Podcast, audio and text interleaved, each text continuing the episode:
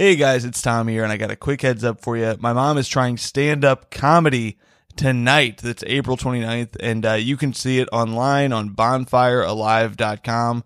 Bonfirealive.com tickets are only $5, and it's going to be me, my mom, Amy Silverberg, and her mom, Andrew Michaan and his mom, uh, Mike Malloy and his dad, Greg Stone and his dad, and uh, it's going to be a great time.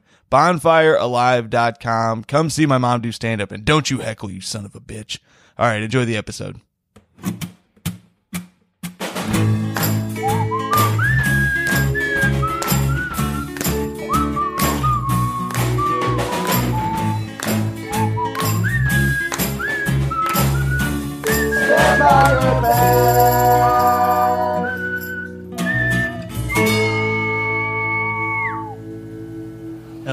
everybody, and welcome to another episode of Stand By Your Band. I'm Tom Thakkar, the Wolf of Dog Street, joined as always by the Prince of Snarkness himself, Tommy McNamara. How are you, Tommy? Good. I took a bunch of acid for this one. I'm gonna be all psychedelic talk because we're talking dead, baby. uh, well, uh, seek help, and uh, if you at home are struggling with drug addiction, uh, call one eight eight. uh, Just call me. yeah, yeah, call Tommy. He'll come take all your drugs. Um, we have a very special guest today. Uh, the hot dog man himself, Dave Waite's here. Zip How zap. How you doing, Dave? well, you know, I, I'm doing good. Uh, you know, I, I saw the other day you posted you you did your 200th episode or some shit, and I was like, man, is that where I fall on Tom's oh, friend list? I don't I don't even make the top 200 cut. 202, baby. I was like, yeah, damn, we hung out, bro. hey, I want everybody. frisbee. who- if you're a comic listening to the show, just know that is exactly how I do it too. I've, I've we book people based on in order based on how tight we are. Uh, so if you if you were curious, some people got four episodes, um, and uh, th- that's them sliding down my friends list. I had to rebook them to be like, no, now you're number 108. Um, Jane Torres. Uh, well, Dave, you did the old podcast way back in the day. Wh- Which one? Girls, Girls Night with Night? Tom Thakkar. Yeah, you did Or Girls Tom Brady. Oh. that's right. Oh, that was he had to transition. He trans into the car. yep, yep, yep. Well, and uh, you know, let's just say the appearance didn't go so hot, and that's why you're number two. I thought I thought we I'm playing Dave. I, I had no idea. I can't even remember that I did girls' night. I also forgot. that's a that's a relic from another time. I thought about bringing Girls Night back, um, just as like a shorter podcast to do like twenty minutes a week or something, and then I've I remembered that it's uh, that we already struggled to book guests for this show, and I was like, oh, the thought of having to book for two podcasts was really stressing me out. Girls' Uh, night was funny. It was like you were you would always set up the premise that you and the girls were going to go out, right? And you Mhm. You going to get wild and drink apple teenies or something. Yeah. the the whole idea was that it was a podcast for women to listen to while they were getting ready to really party it up and uh, wonder why we couldn't quite find a fan base for that one um, but the people who liked it uh, were are great and uh, i still get messages about fucking girls night so that's why i was like maybe i'll bring it back i still think i thought about making it a patreon thing where i was like i'll just do it we do it for patreon but uh, now we already have a patreon so whatever Is girls' night still available? I think so. I'm pretty sure people can still listen to it. Yeah, because every once in a while I still get Podomatic reports that are like four people listen to it this uh, month or whatever. I'm this like, all right. decade. Yeah.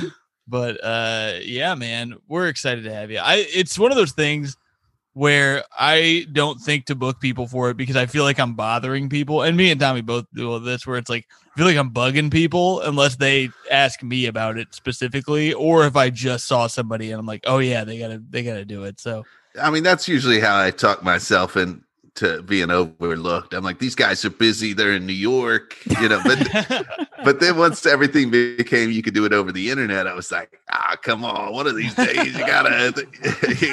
come on. We're like in Yeah. a we're in multiple text threads together. I know, but the second you brought it up, I was like, of course. But it's like, look at that group. It's like, uh, I forget to, I don't, I never think to ask anybody because I don't want to, but you know, It's I mean, also I'm long just- distance uh, if we do if we zoom to LA, so it's a long. It's a long. Oh, Yeah, it actually distance costs us extra to record right now. Did you did, did you have to talk to a Zoom operator and they had to plug in the things? To, yeah, it's an old timey switchboard. that Bill Gates oh, who you want to. Zoom with? Ethel? All right. Beep beep. All right. Hot riffs coming Hot. at, coming at you. How you been doing, Dave? Are you doing stand up out there? What's going on? What's the story? Just story? starting to slowly creep back out there. The improv is doing like a mic three nights a week. I go two. I don't want to milk it. You know.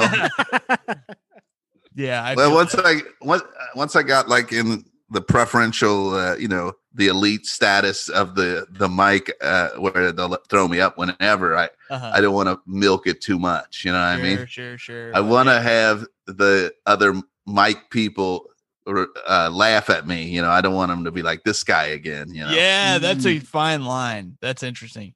They were doing that. Um, they were kind of doing a version of that at the cellar before, like, before indoor shit was open uh here and before vaccinations were readily available. It was like a, a basically an open mic that they were doing at the Olive Tree. That uh, but it was for like you had to be into the club, but it ba- for most people. But um, it was I felt I felt that way too. Where I was like, it was kind of like a text and you get to do it, but I was like, I'm not gonna do it every day. That seems shitty to like take a spot every day. But some people were there every day, and I was like, you're crazy.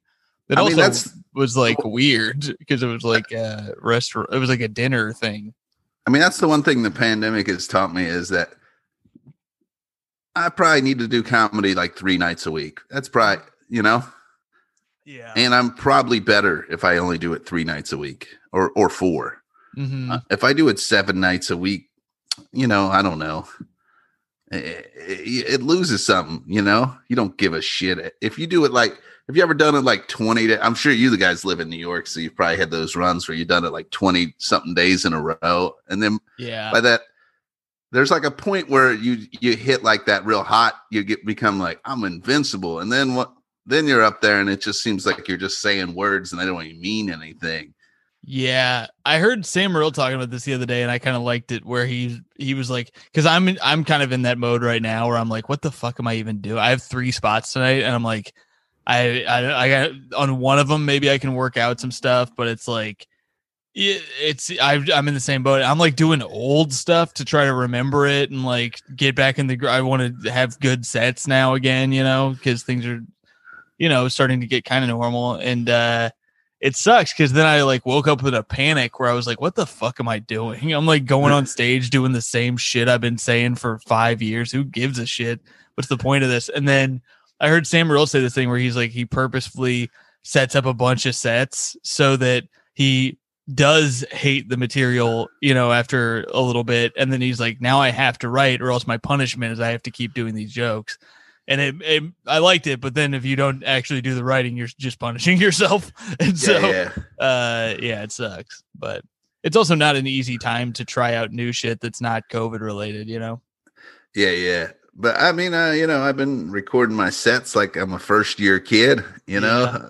I'm like going back to I, I'm like, man, I, I wonder if I've been recording my sets all these years if I wouldn't have been like uh successful.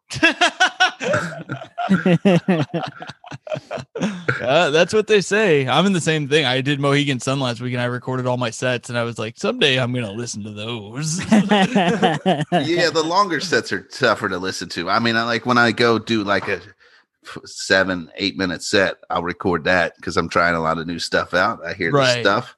yeah yep i hear you brother but well, you know who mixes up their material all the time? The masters of improvisation, the Grateful Dead. Yeah, baby.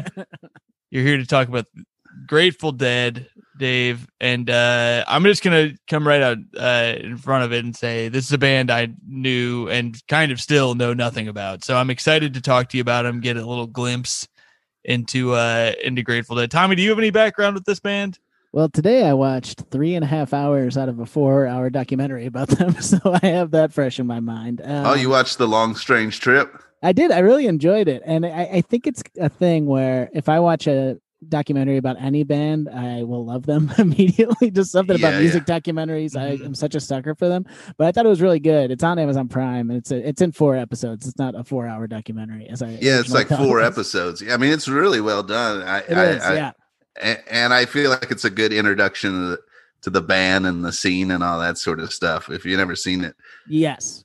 I mean, Yeah. I think it's pretty wi- like that phrase. What a long, strange trip it's been. I mean, that's the Grateful Dead. That's a in the lexicon. You know, if anybody ever says anything about a long, strange trip, that that is the origin is the Grateful Dead. I mean, that's a pretty wild thing that Yeah.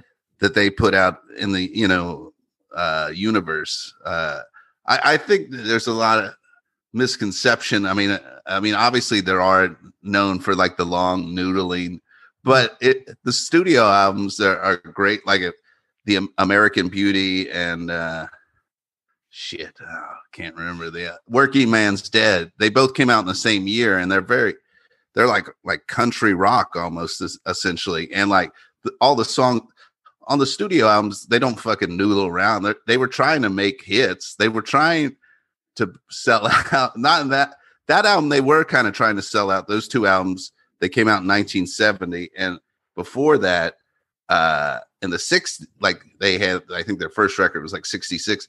They were doing like really far out psychedelic stuff Mhm. where it's like barely they're like barely even like they're songs, but they're not like traditional style songs. And then by the time like 70 came around, like the record company was like, bro, what are we doing here? you know, we ain't this shit's wild. You know, how how are we supposed to fucking market this? And then they Mhm. were like, all right, well, they they started listening to like country radio and they started bringing in like folk rock and then they they made like more traditional style uh, songs and shit like that. Yeah. Yeah, I was surprised listening to them that it, and I also by the way, I appreciated that uh when you sent the songs over, I was very concerned that I was about to get a list of like uh here's this one song, but you got to get it from the garden in 64 and No, uh, no. that's this one that's what a lot of these live like bands that do good live shit, it's like I got to track down 12 YouTube videos and it sucks but uh you just sent me the st- straight up song so i just went with the studio ones for uh for all of them minus um oh no for all of them i think except for cassidy uh which we'll get to in a second but um before we get uh too far in we do have a segment to get to which is uh where we hear from the owner of the comedy attic in beautiful bloomington indiana jared thompson our resident snob. He hates uh, a lot of music that we talk about, although not a lot of the stuff we've been talking about lately because a lot of it's been appreciation shit. But uh, I'm very curious what Jared's thoughts are on the Grateful Dead. I'm pretty sure I've heard him recently say that he um, he had like a second look at them and enjoyed them, or he got into them somehow. But I could be Yeah, wrong. So. He got into it. He bought the shoes, bro. When I, I was there in like October, and he came because he knows I like the Grateful Dead, and then he, he came in with the shirt on, and like he he, he bought the Nike released like these shoes last year, the, the Mhm. Grateful Dead Dunks, and they were like they're like furry, and they have like the Grateful Dead bear on them and Mhm. shit, and they sold out like immediately. But of course, Jared he had a pair of them and shit like Yeah. that. you know, Bill Walton would have rocked those so hard if he if they were around uh, back It's in funny the that you say that because that's like literally the only thing I know about the Grateful Dead is that Bill Walton liked them.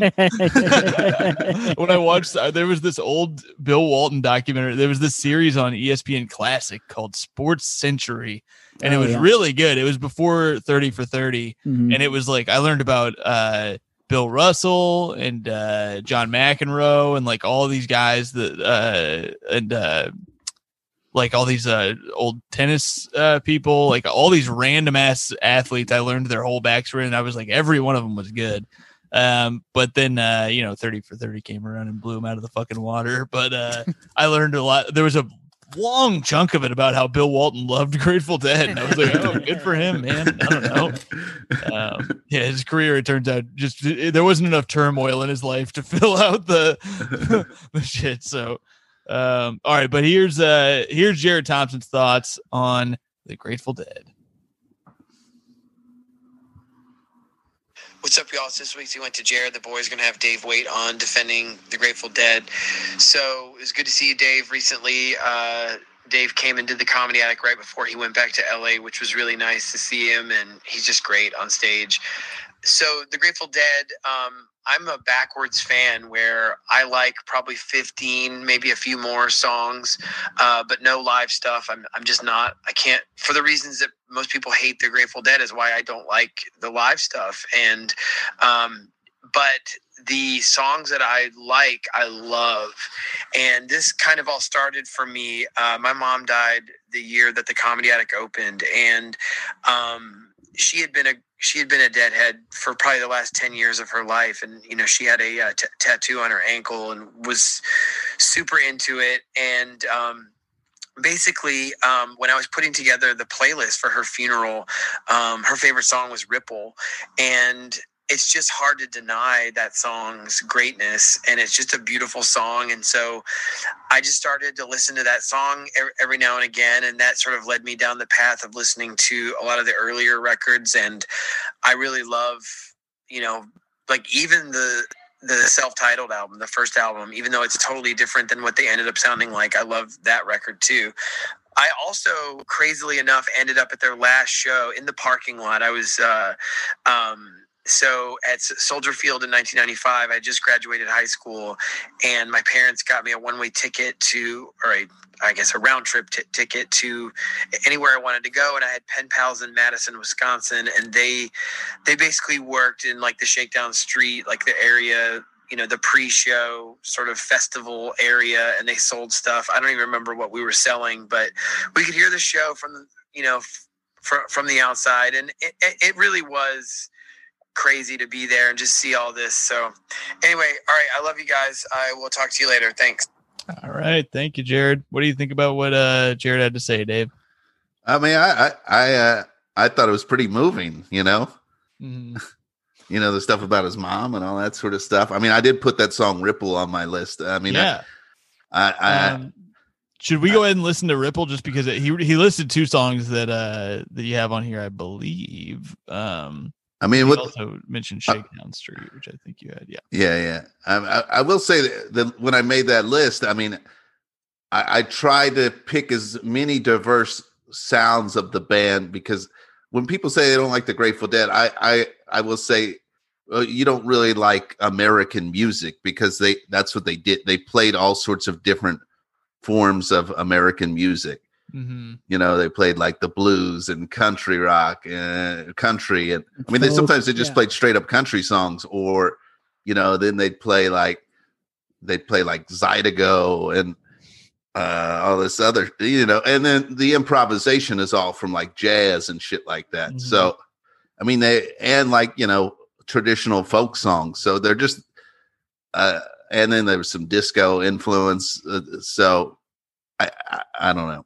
Am yeah. I doing a good job? I heard that different... when you said that to people, you said you don't like Grateful Dead. You don't like America, and you can get out. Speak English is what you say to them. What are you? What are you? Some not so? You're not some sort of hippie. You're not making your own soap. Better get out of America. Get out of my country, then. We're all. Oh, this is just one big commune, man. It, it's just one big drum circle here, bro. It's all peace and love. What do you like, guns? You better go to Canada. uh, all right, let's hear some of Ripple. Is there any specific part of the song you think I should start with? Uh, well, I would. I mean, the last. I would say the last minute of the song is really good. Uh, I mean, the whole song's pretty good, but I don't course, want you know. Of course, but I mean, if you had to hear thirty seconds, I just don't want to. I would say the last yeah, last minute or last, last minute here. Okay.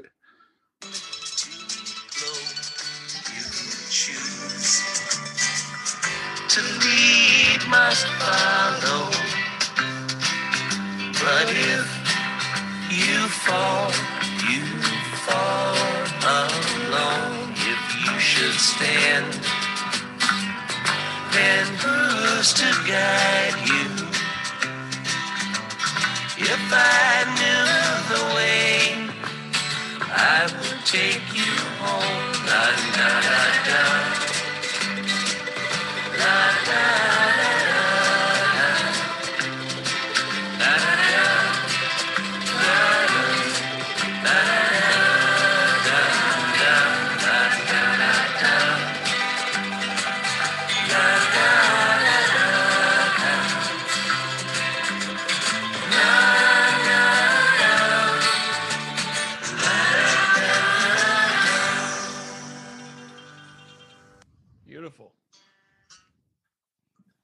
Yeah, I mean it the last line uh, where he's like, "If I knew the way, I would take you home." There's something about that line that always, I don't know, it, it, it hits me in a way that I, I don't know.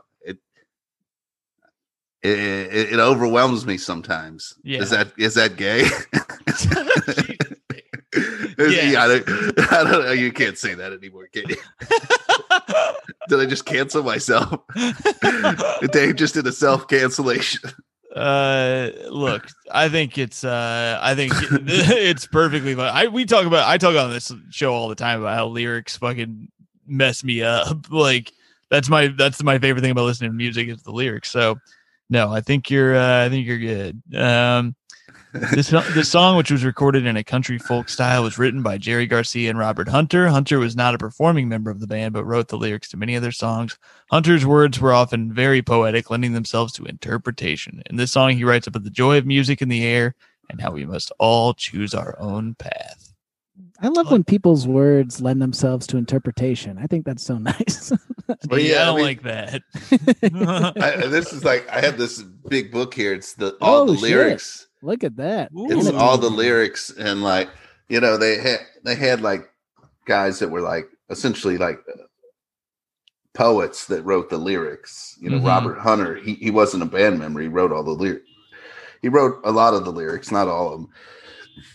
But uh yeah, there's there's a great podcast about the Grateful Dead called the Good Old Grateful Dead, and uh, it just started last year. And they go through every they go, they're going through like almost every song, and then like breaking down the origin of the lyrics and the Oh, wow. interpretation. I mean, all their lyrics are like the guy that uh, Robert Hunter. He he was very he never would like let on to like what the lyrics actually meant, you know, because like Mhm. people especially people that are tripping balls and listen to this music, they want to read in all sorts of like what this means and Yeah. stuff. They're like, this means that, bro. And like, and so he was always kind of, he was very like coy, uh, you know, and, and made it, kept it mysterious uh, about what the lyrics meant.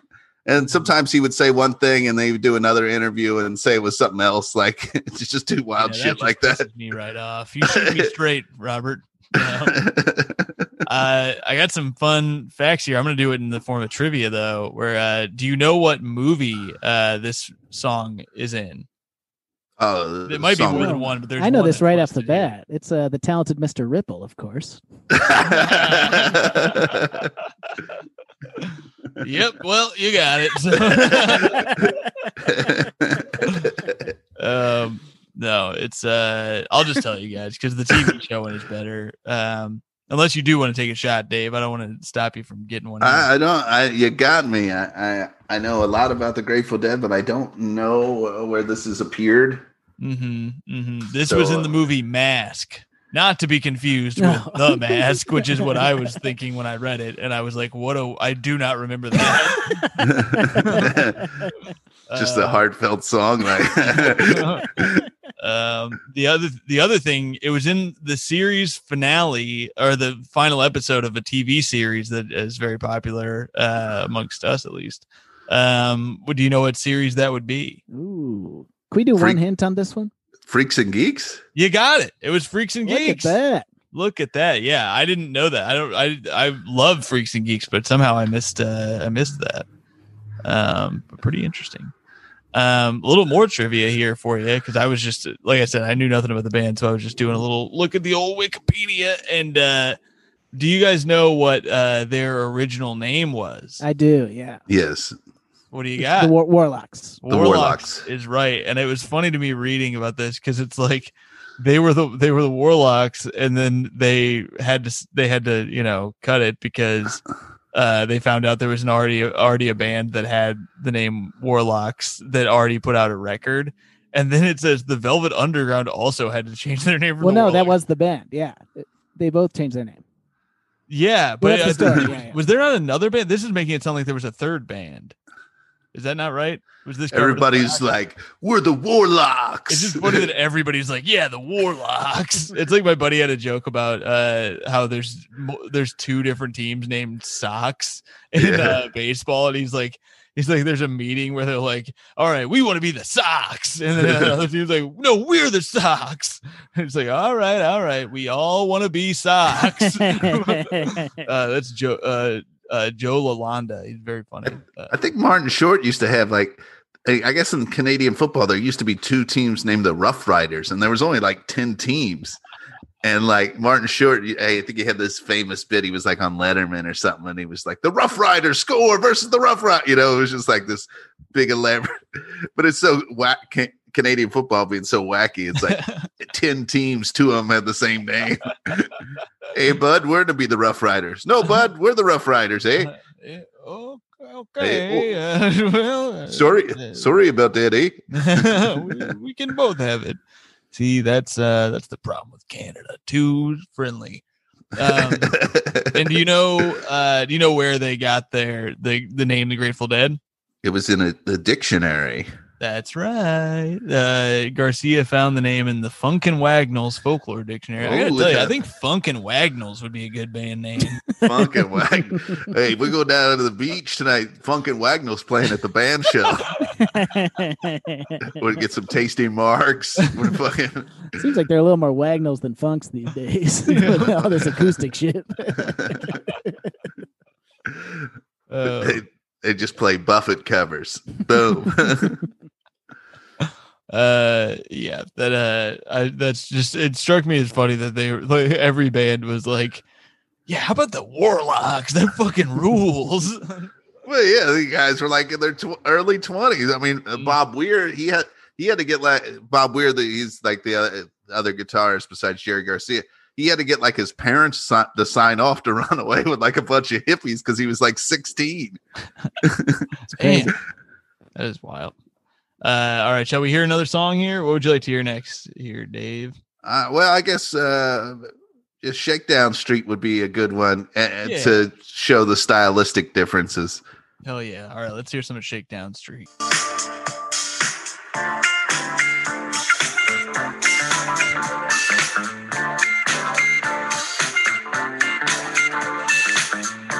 Let's skip forward just a little bit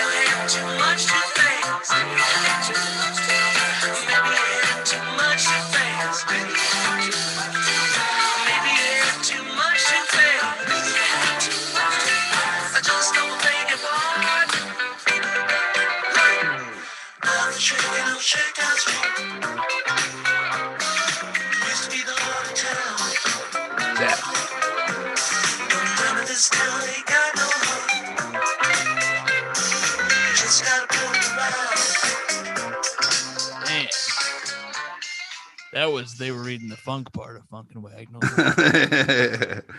yeah, I mean that song, you know, and uh, you know, in any version of the Dead or or the offshoots now play that song. I mean, that's when people really get. That's when people get the fuck. They get down at the show. yeah, yeah. So I know you've seen the offshoots. Did did you see? Did, I, did you already say that? Did, have you seen? Did you ever see the Grateful Dead live? I never saw the Grateful Dead live. I mean, I was old enough. I mean, I would have, you know, the first concert I ever saw was uh, Pink Floyd at the Hoosier Dome in, in, in uh, 1994. I was oh like, yeah, like my uncle took me. I think I was like 14. You know, I was like, a, and I, I smelled marijuana for the first time at that concert. You know, but uh, you know, the. Pink Floyd crowd is much more sedate and than the, the but I but I I didn't really get in the Grateful Dead until the past like five years. I mean, I I had like I had like the greatest hits CD that came with from like the BMG. You know, uh, remember they would mail mm-hmm. you the, C- Yeah, yeah. you- we had BMG. you'd get the you'd mail them uh, you know you'd mail them a penny and you'd get eight CDs. so I had like that, We were suckers for that in my house. and when I got that that because that that. that greatest hits i think it's called uh, skeleton key or something like that it was like the greatest hits from like 66 to 72 but the Grateful Dead that I had heard at that point didn't sound anything like that because you know it's on the list that song "Touch of Grey" is it sound you know it's like from the 80s it was a huge music video and it didn't sound anything like so when i got that skeleton key thing i was like oh, all right I, you know i didn't and you know when you're like a teenager i i anything that's is a little bit challenging music wise is tough Yeah. like i Yeah. remember like I was, i'm a huge pearl jam fan i could have done an episode about pearl jam but i remember like pearl jam they you know they were crushing it. they were huge and then they put out this album called no code which is not grunge at all and it's much more acoustic and the and the songs like as i've grown older i think are amazing but there was like a huge i mean the album before it, it sold 7 million copies and then that one sold like a million Mhm. because it was it was it was like it required more from the listener it wasn't Yeah. you know but so it took me a long time to uh, come to appreciate the grateful dead and, and i it was because i got the satellite radio sirius xm and they have a channel on there and i found in traffic if i put on like one of their like long noodly jams that it kind of could transfix me and i wouldn't want to get out and strangle people you know like i was like oh it just took me two songs to get across town you know but it might be 45 minutes Uh, like, you know what I mean? You know, but if you're listening to like real short songs in your traffic, you become very aware. But if one song is like 18 minutes and you're like, I mean, the one thing is that I, I you know, I think it, it does require a lot from the listener to, you know, when they're like the live stuff, when they're on the noodly jam, but it's like a form of EDM. It's like analog EDM, essentially. Mm-hmm.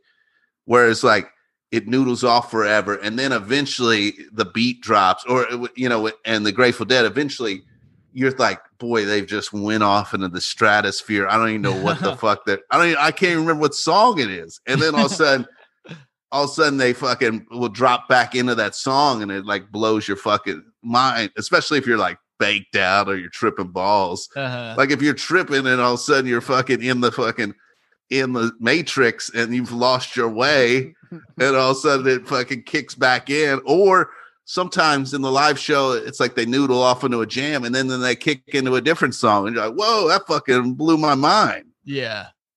yeah, that sounds fun. That sounds I I like the way you're putting it because it's like uh I mean I like that in some bands where they get away and then they come back, but it's uh yeah, we're when we've we haven't talked a lot about jam bands on this podcast, but uh yeah, it's always tough when people are like, "Oh, you got to see them live," and that's why I'm glad you brought stuff that works in the studio and is like a different thing live too. yeah i mean Um, and i think this the studio songs they wrote are really uh you know they're good songs and they're good Mhm. lyrics and i think there's been a a reappreciation i mean i i think the guys from the national did like a huge uh tribute thing called day of the dead and they got a bunch of p- indie rockers to be on it like wilco's on it and mhm. a bunch of other motherfuckers i can't remember off the, the war on drugs and you're, uh you're speaking our language. We're both big Wilco people, and I love the National. Maybe, Yeah, so the National- my favorite band right now. the national yeah and they're they're on it they they did a couple of tracks on the there's like 50 tracks on this thing the day of the dead thing Oh wow. and then uh and then the last album bob weir the the guitarist and the other vocalist besides jerry garcia he he put out out in 2016 called blue mountain and the guys from the national are like his backing band on that hell Oh shit. yeah, and it's all like it's like western song, you know, uh cowboy songs and uh it's really good. Hell yeah. Um, should we uh let's hear let's hear another song and then I got some more questions for you here.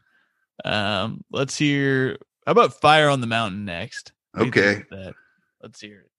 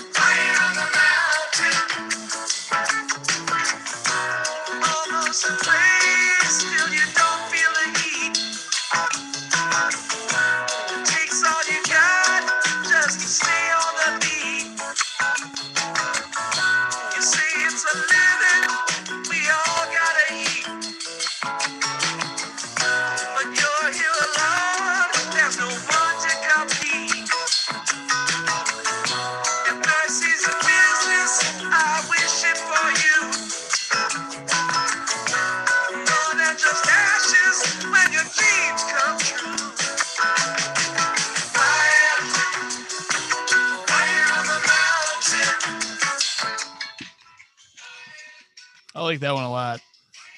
Yeah, I mean that song bangs. It, it usually in concert, it usually goes with this other song, uh, "Scarlet Begonias." Yeah, I so know that like, song. yeah, yeah, so, so Uh oh. Did we lose Dave? Oh no, bad trip, that- bad trip. Oh no. We lost you He's for a wigging second there, out, Dave. man. All right, we're uh we're back. We had a little technical difficulty. I blame Zoom myself. Uh yeah, I yeah. I use uh, Zencastr. They, I never have any problem with Zencastr. Ah, well, we Mm. use Zoom and we don't have any fucking problems with Zoom, Dave. You just said you had problems with Zoom. Uh, yeah, we didn't have a problem with Zoom. no, uh, but you were talking about when they play they play this song along with uh with another one. Scarlet Scarlet Begonias. Yeah, so it goes Scarlet Fire. And you know, those those two songs together in concert is usually like 20 minutes if you put them together. So that's a little nutty. But but yeah. but I was uh Scarlet Begonias, uh, uh, that song like uh, Jimmy Buffett will play, he but he puts a lot of uh the steel drum on it. So you hear ding, ding, Sublime ding, used to ding, cover ding. that too. Yes, Sublime did, yeah. um But yeah, that unlike- fire in the mountain, it's got definitely a reggae influence. Yeah. Oh, I could hear all that. I also there's a fire on the mountain uh buffalo wing joint. Uh so I'm sure that's a chill ass uh, buffalo wing spot. I was uh like you were talking about with the traffic in uh in LA listening to this stuff chills you out. I had that where I was biking home just now listening to this and uh I almost got killed by a truck cuz like the guy tried to fucking he didn't have the right of way and he just decided he saw me and he was like fuck you and he just gunned it and i was like jesus christ i had to like stop real hard. Was Uh, it Casey Jones driving that truck? what's that The, the Grateful Dead have a song about a truck driver on cocaine called Casey oh I see. Jones. See, that's a great reference uh, and i he was a train driver. Casey Oh, Jones driving was a that real train, driving that train. That's yeah, driving that train. Well, Casey that means Jones reference doesn't work and uh, driving that truck, beep beep, down High on the road. high as fuck. uh, but no, it mellowed mellowed me out, and that song specifically, I was like, hell yeah, I'm cruising. It's yeah, that song is tight. Um, I wanted to ask you because you mentioned it when we were talking about uh, things you could defend. Uh, you brought up uh, John Mayer uh, playing with the Dead. What do you? What are your thoughts on it? I mean, I think he's an excellent guitar player, and you know, I think he's he's done the work. You know, I mean, I think the first tour or two around, people were pretty skeptical in the community, but now, like, I listen to the they the Grateful Dead radio. They have like a they have their own talk show. it's oh, crazy. shit. That's With, where I did my first late night set. Yeah. it's it's wild. Like sometimes people like, especially when like Dead and Company's on tour or somebody, they'll be like, "Oh, I went to the show and I was tripping and I couldn't find my car in the parking lot." Like people call it this, and then like these guys that are the hosts are like these crusty old hippies, and they they'll tell some story about they couldn't find their car in the parking lot at some show and shit. But I feel like John, he's done a good job, and like I mean, I've seen the Dead and Company like five or six, ti- maybe six times now or 7 Mhm. and you know, it's always he's you know he's bringing the the vitality and the energy. I mean, I think John Mayer uh has wanted to do anything to try to make himself seem cool. You know what I mean? So he's like really he did you know he he realized like whatever he did when his early 20s would made him seem like a monster cheese dick and then Uh-huh. he's tried to correct that the rest of his life and he Yeah. still might i mean the one thing i don't like is like he's very like he says he's not going to do psychedelics and stuff like that and i'm Mhm. like like he did get, i guess he got real into weed and then he heard grateful dead come up on pandora like the Huh. song althea and he was like he the song like really blew his mind in the way that jerry garcia played guitar and all that stuff. So that's what really Mhm. turned him on.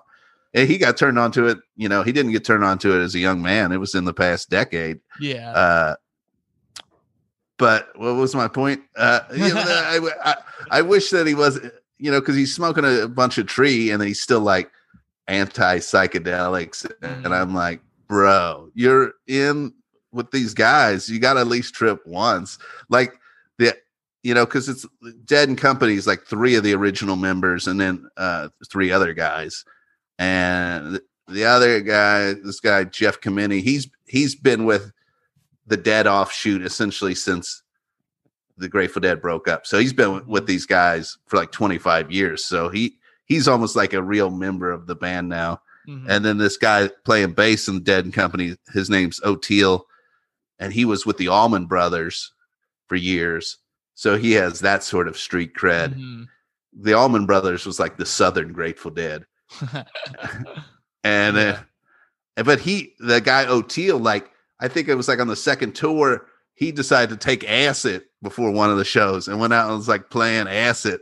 And like this is Oh, like a sold out like fucking like it was at the Gorge in Washington. And I'm like, if this guy this guy had the balls to do acid and he's a guy in the band that could be fired.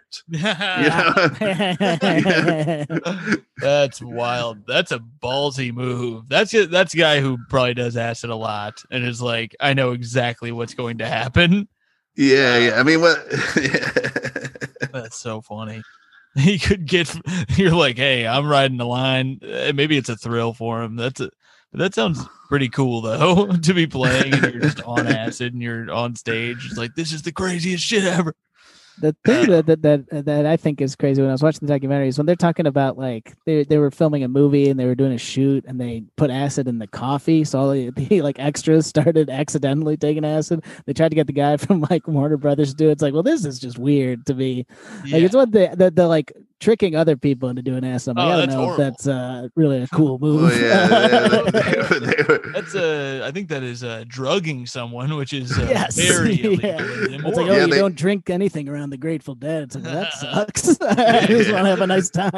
yeah, yeah, you can't drink anything. Yeah, yeah. I mean, like the yeah, the one guy, Robert Hunter, the lyricist, there was like some punch behind, behind uh, I was, he was drinking punch and he didn't realize that multiple people had dosed it, so he had like a crazy acid trip. Oh, like God. they said it like fucked him up for like a year and shit. But he, oh but he wrote like some of the best Grateful Dead lyrics after that experience. So I feel like punch, it's kind of on you. Like coffee, it's not your fault. Right, You yeah, but never punch, was gonna you don't drink the Grateful Dead punch. Anyone would know that. yeah, the Grateful Dead were on like they they had Playboy TV in the 60s.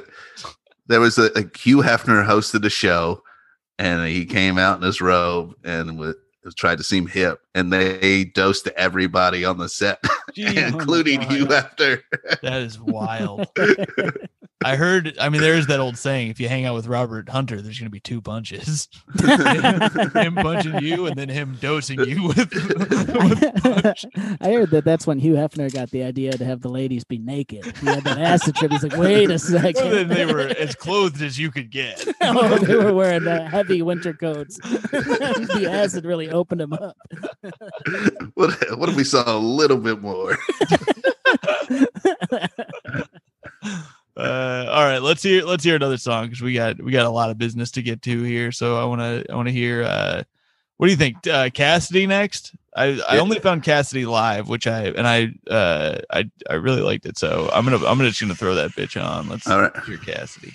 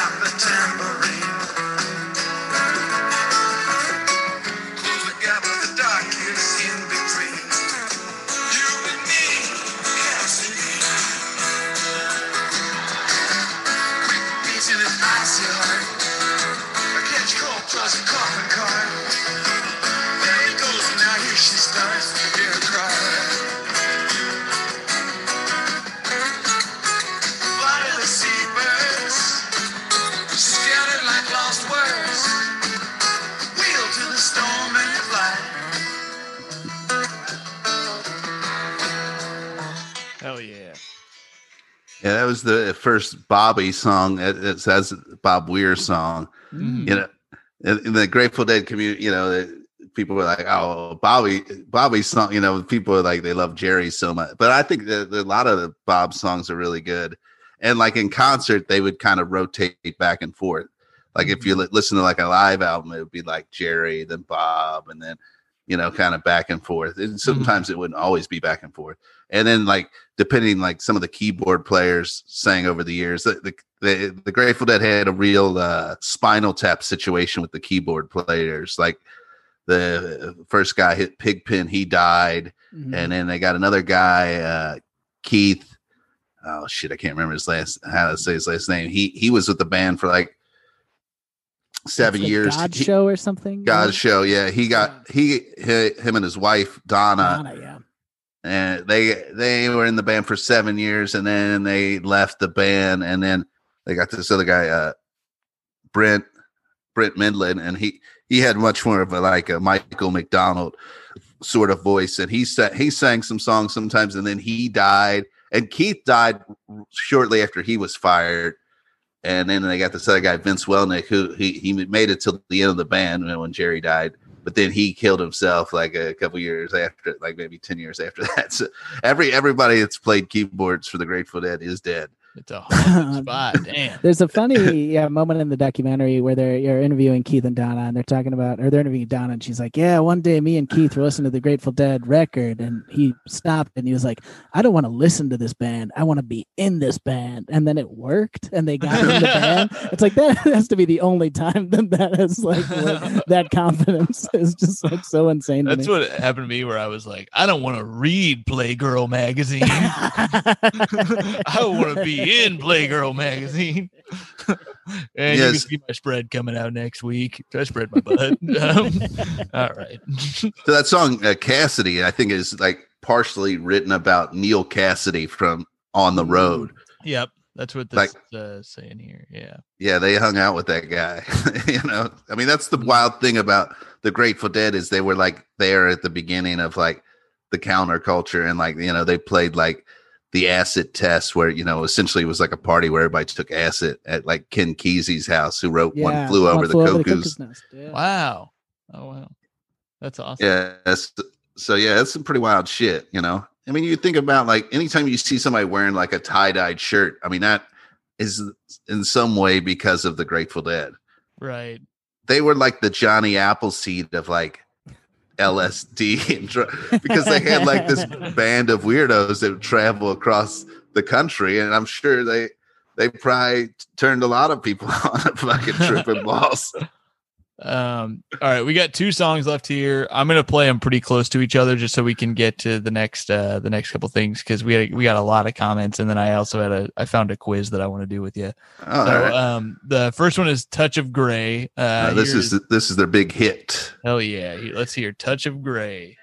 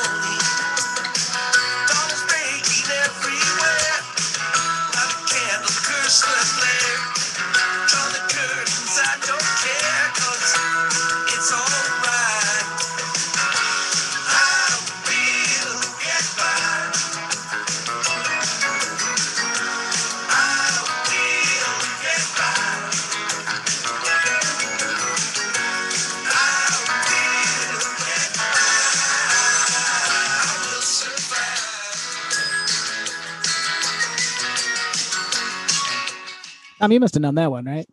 Yeah, that's the, I was about to say that's the only song I knew. Yeah, that was Um, like and a it, and it was the first staple. one. It was the first one you sent, so I was like, "Oh shit, maybe I'm gonna know all of this." And then the Next I thing you know, there's a fire on the fucking mountain. I think you probably would know "Friend of the Devil" because a lot of Yeah. people have covered that one. But I, Mhm. I felt like that one is kind of like their stairway to heaven, where it's like it's good. I see it live, okay, Mhm. but it doesn't. It's been done Friend of the Devil has been done so much by other people, and it kind of I'm like, okay, you know, I don't Yeah. know. Fair, fair, fair. Uh, all right, let's go ahead and hear the last one on your list here, which is uh, "Throwing Stones." Another Bobby song. Cheer, Bobby. Oh shit! Sorry.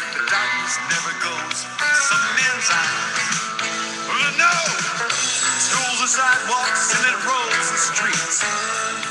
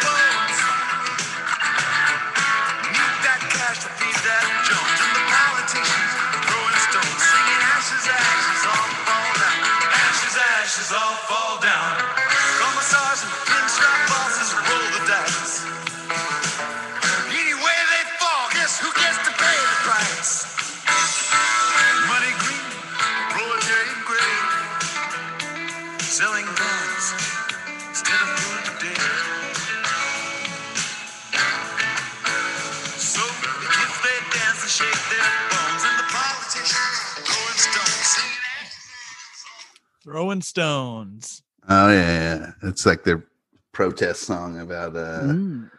you know the politicians throwing stones at people. Yeah, I hated when they did that. I don't usually get political, but I don't think they should be doing all Quit that. throwing them stones. I went to a Biden rally, he's throwing rocks at me, and I was like, "Hey, buddy, I'm about to jump ship." um, He's like,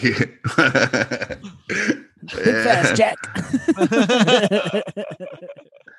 I tried to find as many songs that had a different time signature type stuff. You know, I think that's the. I mean, Tommy knows more about music, but I, the the Grateful Dead, they use a lot of different time signatures than like the standard sort of band. I think. Yeah, there was a really cool moment where they were talking about uh, the drummer, uh, the one who's still playing with them. Uh, I forget his name, but he was talking about like the first time they laid a four four, like a six, like a six eight on top of a four four, and that's when he was like, "Oh, we can do anything in this band." And I was like, "That's pretty cool uh, to hear." Uh, yeah, they were just doing really interesting stuff rhythmically. Well, yeah, they have two drummers. You know, Yeah, the Rhythm Devils. That's what uh Francis uh, Ford Coppola he he dubbed them the Riv- Rhythm Devils. And then like uh on Apocalypse Now, he used those two guys like to make like drum rhythms and shit oh like shit, that. I didn't know that. That's really cool. That's awesome. Uh, all right, so I I found a quiz uh, that I want to give you here, Dave. Ooh, are you a deadhead? It's, uh, it's along those lines. It's uh, I, hold on, I gotta pull it up here, and uh, it's gonna be a pain in the ass, but it was uh, I liked it. it. It was the first one I've seen in a while that I was like, oh, this this fits. So let me just pull it up here. Well, while you're pulling it up, can I just say that my girl gave me that dead head, and uh, yeah, just to kind of pass the time. Oh, your girl gave you that deadhead? Yeah. uh, okay, so uh, now that we have gotten that out of the way. All right, here's the quiz. Um, it's which Grateful Dead song are you? And Ooh. Now it's uh, the site is kind of fucking up on me a little bit, but I think it'll work uh, well enough. The first question is: How many Dead shows do you figure you've seen? Do you Uh, figure- The options are none, five plus, ten plus, or no clue, bro. Oh, well, I guess five plus for me. All right, off to a bad start. Um, what? uh, all right. Question number two. Besides the awesome music, what's the best part of a dead show? Uh, the crowd, the vibe, the beards, and the drugs. And when we say the beards, we are not talking about Tommy's uh, girl who gives him dead head. uh, yeah, yeah. It, so you're her beard. I see. uh, I would say the vibe, man. Okay, okay. Good answer. Good answer. Um, the next question here is would you say you're a hippie at heart, and the options are not yes and no, as you might imagine. The options are groovy, man. Not really. And dude, I haven't bathed in months. Smell my dreads. Ugh. I guess I'm gonna go with groovy, man. You do have nice dreads though for the people Yeah, listening. they're- look smelly as hell, but they look good. Uh, question four: Besides the dead, what type of music do you listen to the most? Rock, country, jazz, or classical? I would say rock. All right, all right. Uh, there's there's seven questions here. I think we've done four now. So let's see what question number five is. It is uh, what do you do when somebody tries to harsh your buzz with a bad attitude? Ooh, that's a good question. Uh, ignore it? Do you offer in quotes help? Uh, do you dance or do you get even?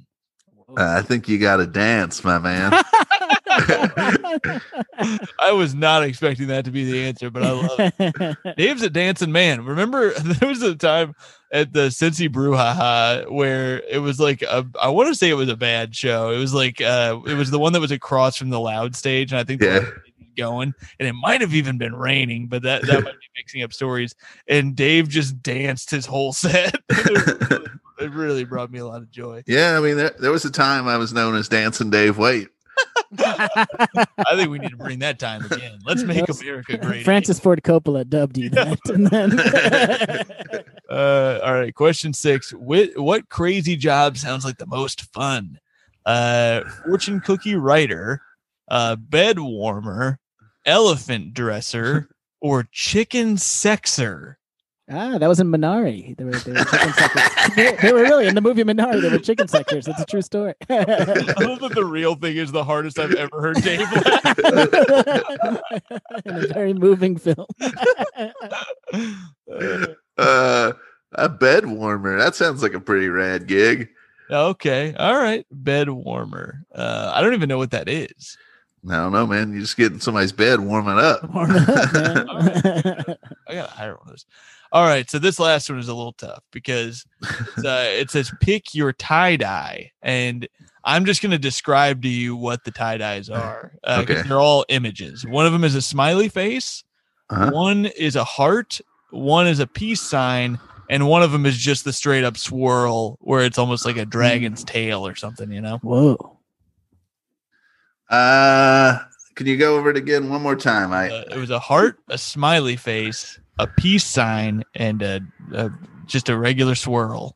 the swirl. The everything else is too much. Fair enough. Classic man. Uh, all right. So now what's going to happen is going to be very annoying, which is that I have to click through all this bullshit. Fill out your social Oh, wait, security it's card. doing It, It might already, it might just give it to me because I I already did this. Oh, I have to do this dumbass survey. So uh, now uh, I want to. What do you think you're going to get? I I think. I mean, it's going to pick out a. It's going to give me a Grateful Dead song based on these answers. Mm-hmm, Yes. I don't know. I mean, there's like you just uh, there's like there's like three there's like five hundred. I don't know. There's like a thousand songs that they fucking I would guess. I'd guess they're pulling from the top ten. Is what my Oh, would be my guess. I most have the answer, but I would love to. I would love to hear a guess before we uh before we go to it. oh, I don't know. Maybe it'll be uh based on those answers. uh, Maybe it's uh oh uh mm, I think uh it could song. There's three uh, uh, Alabama Getaway. Uh, that's a good answer, but you got one uh, a song called Uncle John's Band. Well, yeah, that's a pretty popular. I bet you if you heard that one, you would know it as Mm. well. That because that comes up on classic rock radio sometimes if you play that. This is funny that it says this because based on the answers you gave, it says you're the sort of person who has some fears about the future, but also a lot of hope. You cast your eyes backwards to the good times and pray they come with you as you move forward into the unknown. Keep the faith; it'll happen, man. Wow. I don't know how they get that you're afraid of the future from the answers that you gave. But they are pretty right. It's because you only picked the swirl. You're afraid to make a statement. Wait, is Dave tearing up? the future is pretty gnarly. I'm not excited. Knows I kind of I kind of enjoyed this past year because I didn't have to send out emails to a bunch of people like, "Hey, you think I could do your show? I've only been doing it for 16 years and I've been on TV fucking 10 times. Uh, can I do your show, please? I promise I'll probably be better than most of everybody else on the show, but can I do it? Oh, it's all back though. You got to do it. The hustle, the grind. Ah. All right, we, uh, we are at our final segment uh, before we rate the playlist here, and uh, it's going to be tough because there's so many comments. Uh, We Mhm. go to the Peanut Gallery each week where we hear from the listeners of this show and just the people who are friends with me on Facebook. Uh, but first, we go to the people who are on our Patreon, and the Patreon uh, popped off for this one. There's a lot of thoughts about Grateful Dead, so. First off, Ron Trimbath says uh, there are some. Oh wait, no, this is from the. Okay, this is from the Oscars thing. My bad. Uh, Jennifer Starla uh, Miller says uh, probably a bad thing that I audibly groaned when I saw the notification come across. I guess they're okay, but I can think of several better stoner bands to come out with a higher, no pun intended, level of musicality. Can't wait to hear the defense. All right, Starla. Um, Dylan Pryor says thoughts on Dead and Company. Does Mayer do Jerry justice? What do you think? You said he does a great job. I think he's just doing. doing his own thing, which I think is good. Yeah, that's probably Yeah, better. I mean, it's not like they're. I mean, I think that's why like there's a band called Joe Russo's almost dead, and they're like a Grateful Dead tribute band, but they're re reinterpreting it their own way. And all the guys in Joe Russo have played with uh, members of uh, the Dead. You know, the guys that are still living, they've they're all like dead adjacent somehow.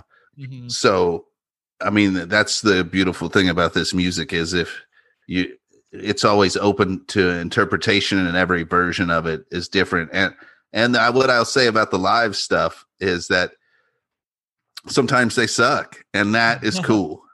I, it's cool because it means they can also be great. gr- Like they're the, the what's considered their best live album is the- Live in Cornell. Mhm. It's like from 1977.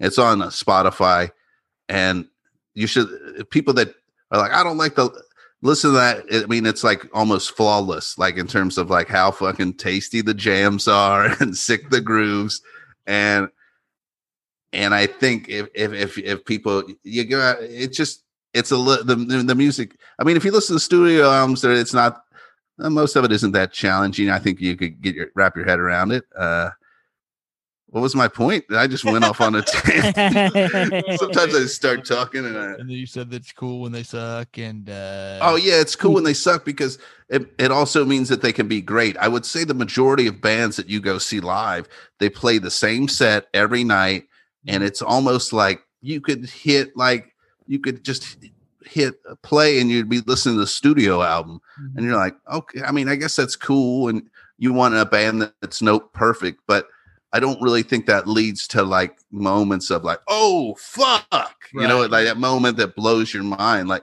Pearl Jam, you know, is, is not a jam band by any stretch of the mean, but they did it adopt the Grateful Dead model of playing a different set almost every night. yeah, You know, there's like a core of hits. They'll they have enough hits that they'll play those each night, but the you know they play 30 songs and uh, from night to night 20 of them will be different you know Mhm. and that's cool and like the grateful dead they're they're peaks and valleys and like and the fans get it like it, i've listened enough on the radio like like when uh bob weir like he'll fuck up the lyrics sometimes and when he'll fuck up the lyrics or miss the lyrics you can hear the crowd like cheer and they think it's funny and that, that's fun yeah, you know like they're like oh he blew it instead of being like oh i went to the show and and they fucked up and it's it's like this Yeah. is funny like yeah, it's that's a good it- attitude. it's very like present and in the moment it's not like you're seeing some like kiss where it's like you're seeing like a broadway show that Mhm. has like a 50 year old a 60 year old or man and makeup and spitting blood or something you know what i mean or or some I love You this know. idea because it's like sometimes you know you're on stage and you're just blackout drunk and you're slurring every other word. It's like why doesn't the audience just fucking appreciate it? That was your act, dumbass. Like we paid a hundred dollars to be here. Well, suck Well, yeah, I mean, so, I mean, there was definitely towards the end of the, the Grateful Dead. Yeah, Jerry was like very sick on drugs and he- and he diabetes, and so he he wasn't up to par, and and and people did complain that way. But there were other times that Sorry, I just uh, the fact that he had diabetes and they made an ice cream flavor out of his name feels kind of fucked up. I heard he put diabetes in the punch sometimes, and you get all fucked up. diabetes. Sorry, that was just tickling me. like, what a cruel move to make a food that he couldn't have eaten. Uh, anyway, sorry. Yeah, go ahead. But I would say most band, the fact that the it can be different every night, and sometimes it'll be great, and sometimes it won't be so great. Is uh, that's that's exciting. I love that. It's fun, it, and it keeps it fresh. I enjoy that too. Uh, let's uh, let's tear through some more of these because there are, like I said, there's a lot of them here. Uh, AJB says this is one of my dream bands for y'all to cover, a band I love so greatly. But my biggest frustration is that I obviously I, is that obviously I listen to their live albums, but I feel like a fraud because the only studio albums that I listen to are Terrapin Station and uh, American Beauty. But that's more of a problem for the Deadheads that quiz people to see if they actually like the Dead. Also, Dogfish Head American Beauty Hazy Ripple is a letdown. Uh, it is embarrassing to call it a hazy IPA, and the Grateful Dead deserve a better IPA. But I also won't stop buying it when it's available. I I feel you, AJB. I'm I'm a sucker for a, a, a hazy IPA, and especially one with a theme. I Um, mean, that, that's the one cool thing is like once the more you get into it and you learn the song names and the different terminology, and then you go to Denver and then you realize every other business is named after a Grateful Dead song. You're like, oh, okay. And then you, the sandwich is the fucking, you know, I get it. Um, Zach Drake just uh, brought up something that I uh, just talked about. Uh, he said, I'm not big into jam bands, but I'd like to thank those who are into Grateful Dead. Without you, there would be no Cherry Garcia ice cream. a grateful man. Uh, Derek Leedy says, saw them a few times in college. Jesus, I'm old, but it's like the stupid joke about the 60s. If you can remember a dead show, you didn't go. uh, oh, that's all the Patreon ones. The other ones are uh, just huge business opportunities. in our- Oh, you know, my aunt made thou- uh, thousands of dollars a day working from home. you know that? Can Just tell 15 hours a week.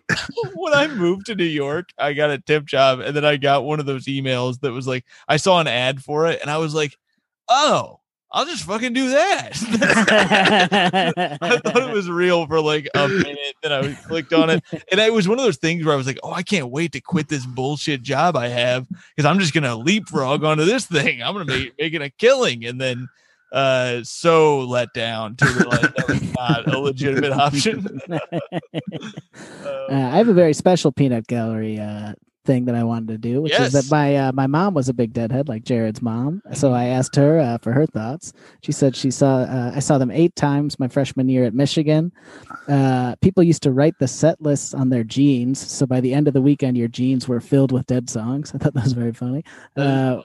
We used to make fun of Keith and Donna Godchaux. I think just because their names were funny. I had a huge mm. crush on Bobby Weir. He was so handsome.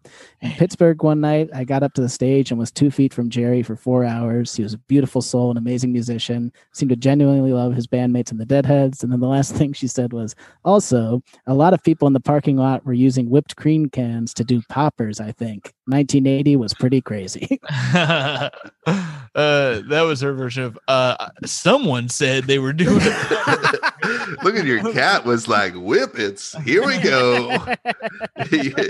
yeah, yeah. When you go to the show, there, there'll be people in the parking lot with uh, nitrous oxide tanks selling ice cold balloons. Ice cold Oh, balloon.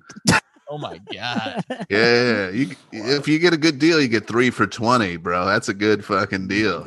and then you're like- uh, yeah. You're like, hey man, I'm fucked up. the crazy thing about doing whippets is it makes your voice do that, but Uh-huh. everybody thinks that you're just doing that, like you're putting that voice on. You're like, Mm. "Hey, I'm fucked up," and they're like, "Oh yeah, you, oh funny," and you're like, "I'm not fucking around, bro."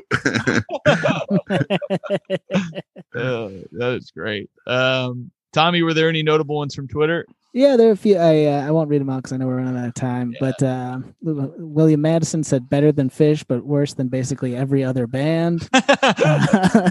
Andy Sanchez says that's a band who had a member who named themselves after a Ben and Jerry ice cream flavor, right?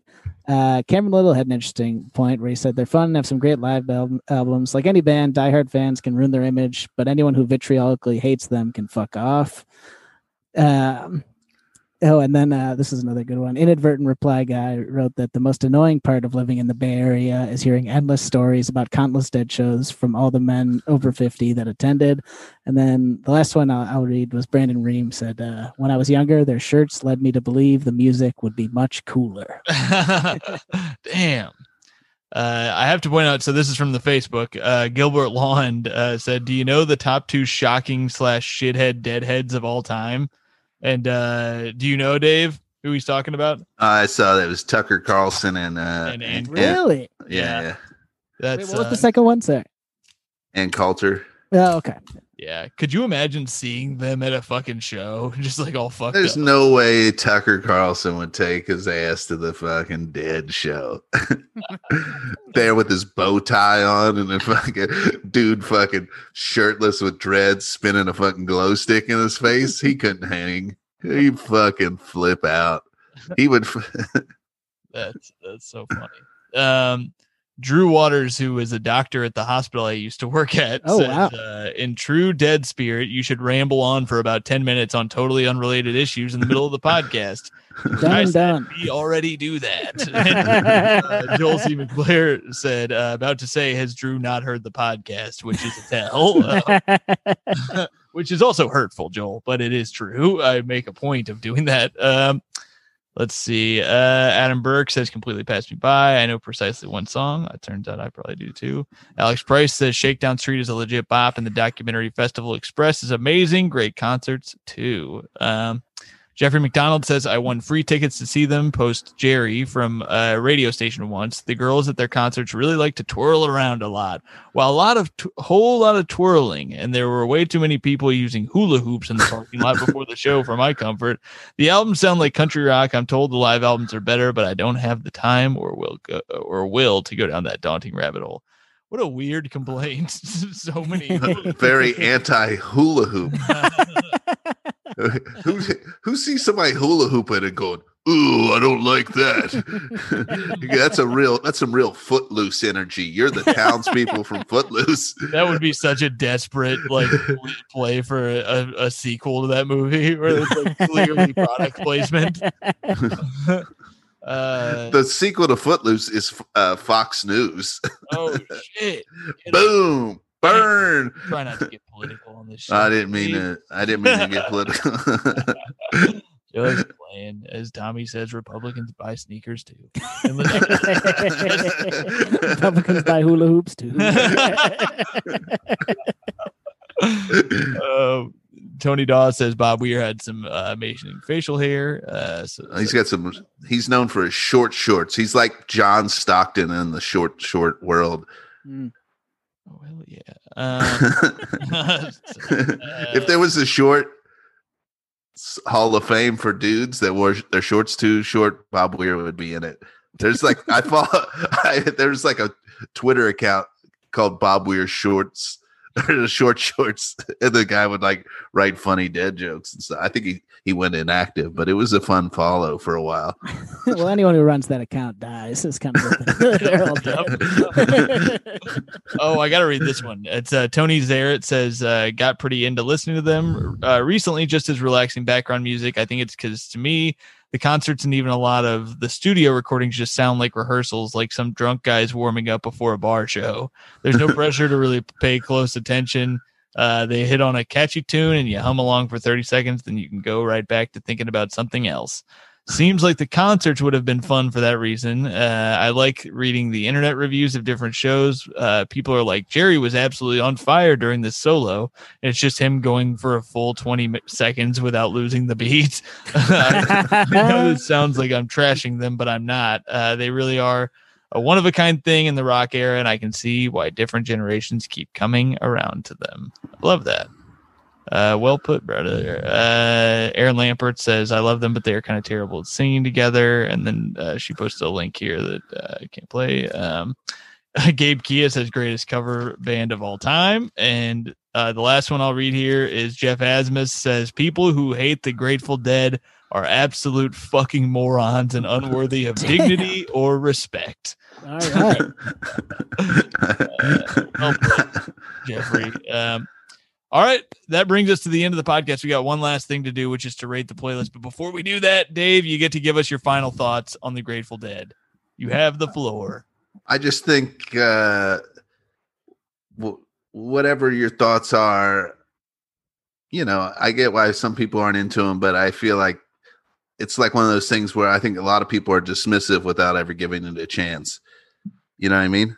They've they they've associated with the crunchy guy that worked at their work and was a little too much, you know. But if you ever get a chance to go to any sort of dead related sh- you know there's all sorts of the joe russo out here there there's one called grateful shred uh and then i guess uh dead and company's coming back and then bob weir any of the stuff you, you go and i i think you'll you'll be pleasantly surprised i think it, it it's just a community of like pretty good vibes and there'll be some sketched out people there but there's sketched out people everywhere in life you know? And the fact that people are coming together and like especially when they have like the parking lot scene with like it's like if if uh you know like football games there's a big everybody's tailgate but what if everybody was tailgating was like tripping or like smoking weed and and didn't have any dad energy at all? They just had cool vibe energy. And and people are selling like their own fan art and weird weird shit and ganja goo balls and you can fucking you can buy beers in the parking lot for like two bucks from people and you can do some nitrous and you, you can experience a different you can go visit the counterculture for a, a night It uh, does sound horrible to watch a football game that way, but I'm nitrous out. no, You should have caught that. You're just going to a Giants game. Everybody's sucking on balloons. I just remembered I had a buddy who was a Packers fan. He was a roommate. He wasn't like a, we weren't tight, but uh, he was like an angry Packers fan. He would get all fucked up when the Packers would play. And it was the year they won the Super Bowl, and they were up so much on this team. And this guy like drops a ball, and the guy and this dude freaked the fuck out. He's like, "You gotta fucking catch that!" And it's like, dude, you're up five touchdowns right now in the fourth quarter. It's over, man. Also, you're not So part of the team. It doesn't matter to your life. Let it go. Let it go. when people get too amped about sports, I mean, the older I get, I'm like, like where they go, oh, we won today. We, bitch, you didn't do shit. I saw you on the couch. You had nothing to do with that. And the guys on that team, they don't give a fuck about you, They bro. They hate you. they talk about you. They hate you. Yeah, you Uh, come, you cock block them at a fucking Applebee's and they're trying to pick up the waitress. You're like, can I get your autograph, bro? I'm trying to fuck the hostess.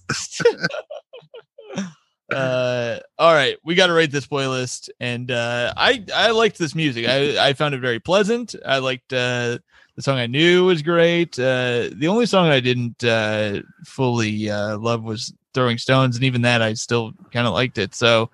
Uh, I'm gonna go high here. I think I'm gonna add it. So we rated out of six because it's six songs, and I think I'm gonna go as high as a 4.7. I'm gonna give it a 4.7 out of Mm. six. I enjoyed it and uh you know it's not always it's not music i came up with and it's uh today's the first time i heard a lot of it and i gave it a few spins and i enjoyed it and uh tommy what do you got Uh, I I really enjoyed watching that documentary, and I enjoyed listening to your thoughts, Dave. I still, it's still never. Uh, I'm never going to be a Jam Man guy. It's just not for me. I think of it uh, like peanut butter. I don't like it when it's crunchy. That's how I feel. uh, but I, I really loved Ripple, and uh, I thought that's a great song. I must have heard it in that Freaks with Geeks at some point, but that's just like a great folk rock song. So I was very into that, and I really um, like the um, I, I I I don't know. I'm like a I'd say more of a three out of six for me, but uh, it's just not my thing completely. But uh, I enjoyed talking about it. Uh, All right. Dave, you also get to rate the playlist. So Oh. what do you got? I mean, I probably would give it a five uh, out of six or five point. Yeah, I well, I mean, I could have went just like with like American Beauty or, or Working Man's Dead and just picked six songs off of those albums, Mhm. but they, I don't think they would have been a full representation of all the different sound. I tried to go as broad as I could with like, oh, you don't like folk rock? Here's something like with some funkiness to it, or this or that. You know what I mean? So I tried to uh, uh, do a wide range to try to capture everybody into the dead cult. yeah, it's, it's good to try and capture everybody. That's always a good plan. There's this punch you can use that uh, hurry the process. Yeah, when you go to a show and somebody's like, "Here, drink this," do it. you, you gotta do it. Is what you're supposed to do. You gotta do it. I mean, what, what are you gonna do? You're gonna go home and talk to your cat all night? It's not the end of the world. You'll show up at work the next day and realize everything's bullshit. You'll be like, "Oh no!" That that's why people are afraid of psychedelics. They're afraid to realize, "Oh, all this is bullshit." yep. There you have it, people. Uh, all right. Thanks so much, Dave. This has been so fun. Is there anything you want to promote on the way out? Oh, I have a new podcast called Riff City. Ooh. It's Yeah, It's- Daddy. it's pretty nuts. We we recently did an episode where uh uh we imagine what it would be like if the Sopranos had to deal with Godzilla. So Tony's pretty upset that Godzilla Godzilla's fucking up New York and he's mad about the Godzilla. I can't wait to listen to that. That's, yeah, you sold me. so funny. so we're, we, I mean, it's a pretty new podcast. So we're, you know, we're working through a lot of stuff, but I think we're, s- we did one with uh, Seinfeld dealing with Jaws. Uh, Mm. that one wasn't as good, but it's still pretty nuts. That's uh, Jerry Since the theme. so yeah, it's it's nuts. Television characters dealing with fictional. Well, no, sometimes with a lot of Arby's talk, it's probably the most pro Arby's podcast on the internet. Hell yeah, dude! I'm I I was looking through my Facebook memories the other day, and I saw that I had posted uh, that I was really interested in the Arby's uh, gyros or gyro. oh yeah, I yeah, called my vote the I was at my corner store, it's people at my deli or whatever, and I asked for a gyro, and the guy was like, "What the fuck are you talking about?" And I was like, "A gyro," and he It's was the like, New York. They say gyro. Yeah. Yeah. I had You an know- argument uh, with a New York friend about this because he goes, "Well, do you call it a, a Euroscope or a gyroscope?" And I was like, "Well, those aren't related at all. That's a totally different thing." Uh, yeah, a couple of years ago, Arby's had this thing where they had venison for like a day or something like that. but we didn't. I wasn't able to get there in time to Damn, get it. But, that seems wild to do. Uh, but yeah, listen to Riff City if you like beef and cheddar talk. Hell yeah. Uh, check that out for sure. And uh, I, I'm I'm probably gonna throw a bumper at the beginning of this too because it's uh, pressing. But my mom is doing stand up comedy. Uh, if you're listening to this uh, the week it comes out, it's a Thursday night um, at 8 p.m. Eastern. It's gonna be on Zoom. You, you can go to my Instagram or my Facebook, and I've got the link up there. But it's at bonfirealive.com, and uh, it's it's not just my mom. It's uh it's going to be a couple other comics and then their parents. It's Amy Silverberg and her mom. It's uh, Greg Stone and his dad, who is who did comedy, so he's a Ooh. ringer. And then uh, Mike Malloy and uh, his dad, uh, Andrew Michaan, and his uh, mom, I believe. So they're all on it. It's going to be really fun. And then my mom's headlining, uh, following everybody on her first try. So uh, it's going to be quite a spectacle, and uh, she's really excited, and I'm very excited. Do you have a preview of what what are your jokes you think your mom's gonna do? I have no preview. I'm very uh she's gonna tell stories, I think. She's the she was always funny at her like at, at work and stuff. And so all these like coworkers or stuff and stuff I think are coming to see it. So it's gonna And she's gonna be telling Tommy tales when you were young. You took shit in the bathtub or something crazy.